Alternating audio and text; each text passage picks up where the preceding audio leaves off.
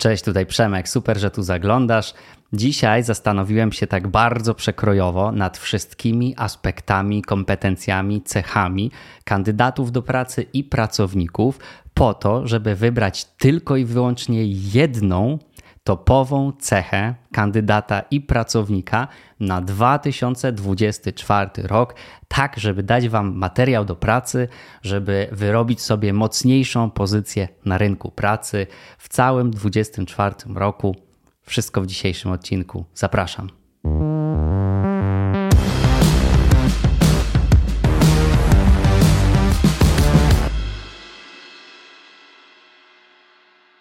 Przede wszystkim zacząłem te analizy od tego, żeby były one wspólne i dla kandydatów na dane stanowiska, i dla pracowników, którzy już w organizacji są.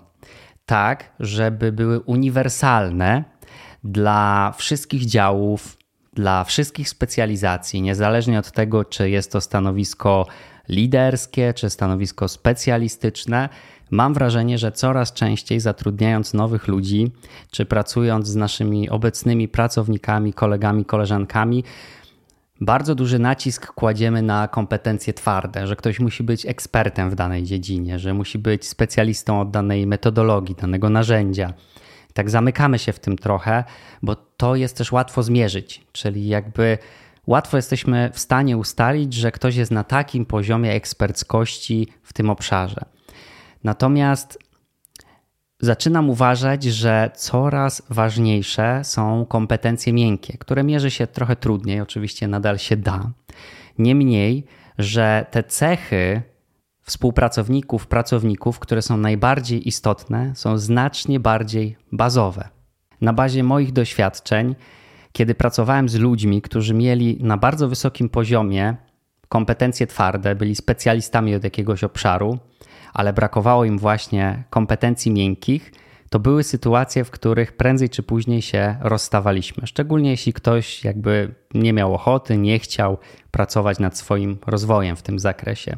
Jak zastanowiłem się nad ludźmi, których zatrudniłem i z których byłem totalnie zadowolony do końca współpracy, którzy bardzo dobrze performowali, poszukałem właśnie tych wspólnych mianowników, co te osoby łączy.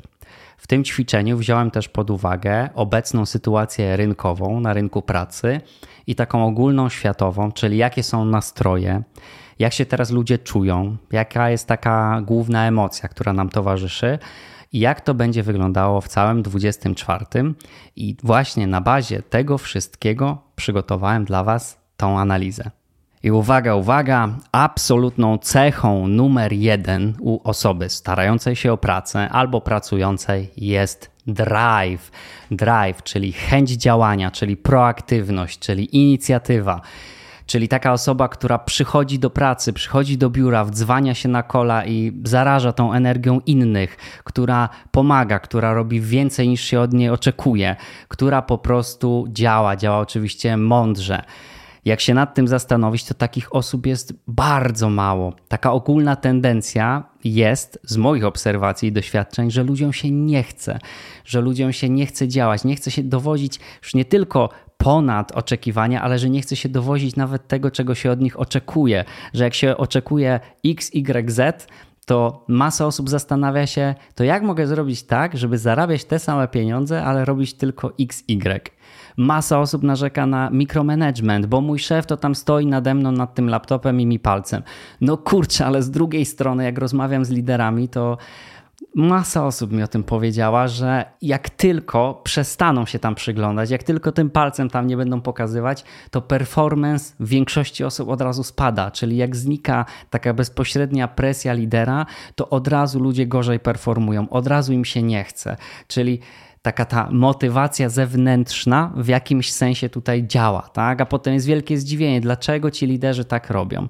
Przecież w nowoczesnych organizacjach to się powinno pracować w oparciu o KPI, wyznaczone cele. No i robimy te systemy KPI-owe, układamy cele, po czym co się dzieje? Ludzie zaczynają grać pod system. Czyli już nieważna jest ta wizja, nieważne po co my w tej firmie jesteśmy, ważne jest, żeby w tej tabelce pojawiło się tam na zielono, że zrobiłem swoje.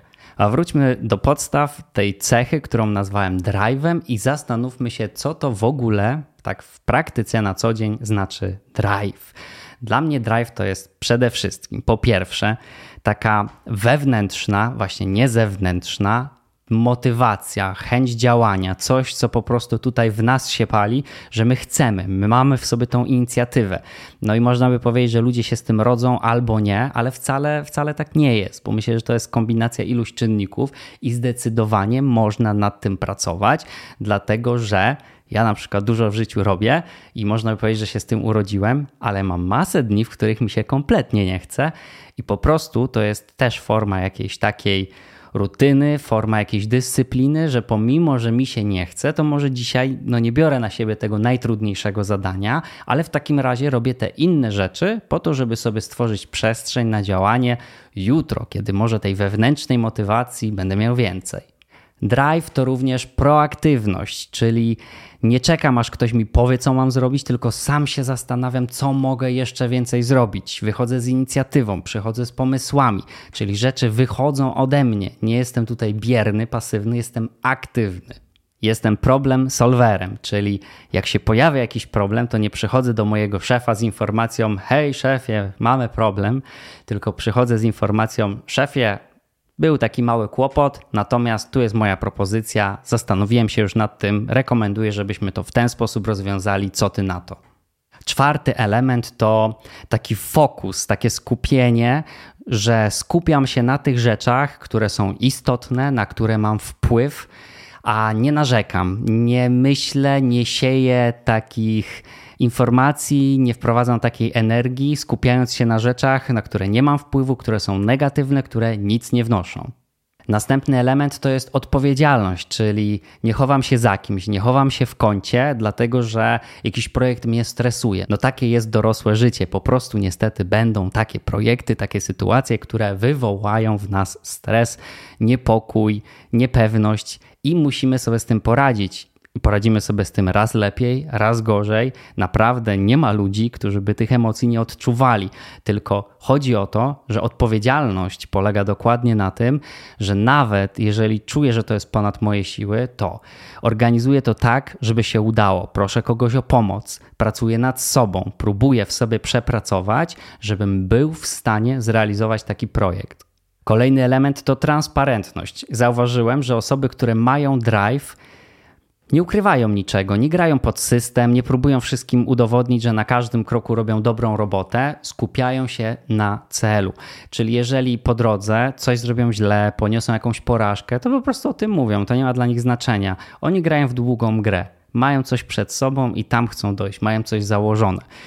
Czyli z takimi osobami również się lepiej pracuje, bo wiemy, czego się po nich spodziewać, wiemy, na czym się skupiają, wiemy, że jak coś zrobią źle, to po prostu o tym powiedzą i nie będzie z tego żadnej draki, sprawy, afery, bo po prostu już to poprawili, już działają w taki sposób, żeby się do tego celu przybliżyć. Następny element to komunikacja. Jeśli mam drive, to komunikuję, to nie boję się ludzi, nie chowam się za monitorem.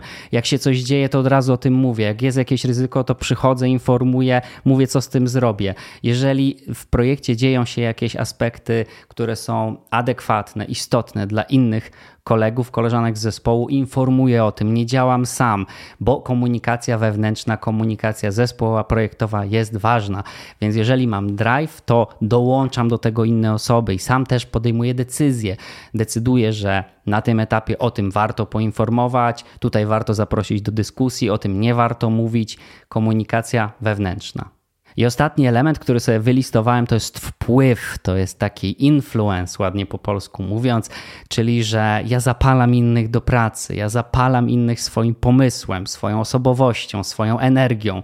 Oni lubią ze mną pracować, oni chcą ze mną pracować, bo właśnie skupiamy się na tym, co jest ważne, skupiamy się na celu, więc jak się skupiamy na celu i dowozimy, to widzimy efekt naszej pracy. A jak jest efekt, to są fanfary, to jest radość, to jest uścisk ręki prezesa, to jest jakaś jakaś nagroda, jest satysfakcja, więc z takimi osobami ludzie dalej lubią pracować i właśnie wpływ to jest jedna z cech osób, które mają ten wewnętrzny drive.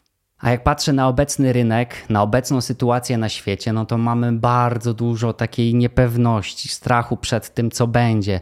Ludzie są sparaliżowani do działania i teraz wyobraźcie sobie, jeżeli jesteście w stanie w sobie wypracować taki poziom właśnie drive'u, chęci, inicjatywy, przychodzicie do szefa i zamiast powiedzieć szefie mamy problem, to mówicie szef, nie martw się, ja to ogarnę. W ogóle zapomnij o tym, przyjdę do ciebie, jak będzie załatwione. I rzeczywiście przychodzimy i pokazujemy rozwiązanie, i pokazujemy efekt, i rekomendujemy następne kroki, co zrobić, żeby zabezpieczyć się na przyszłość, żeby taka sytuacja nie wystąpiła. Myślimy kompleksowo, czyli jesteśmy partnerem dla naszego lidera, dla naszego szefa, a nie tylko pracownikiem czy zasobem. W moim otoczeniu na takie osoby mówimy gwiazdy.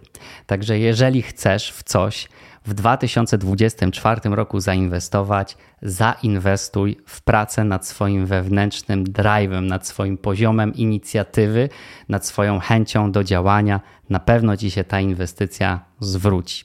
To wszystko na dziś. Jeśli podobał Ci się ten odcinek, zasubskrybuj i do następnego. Cześć.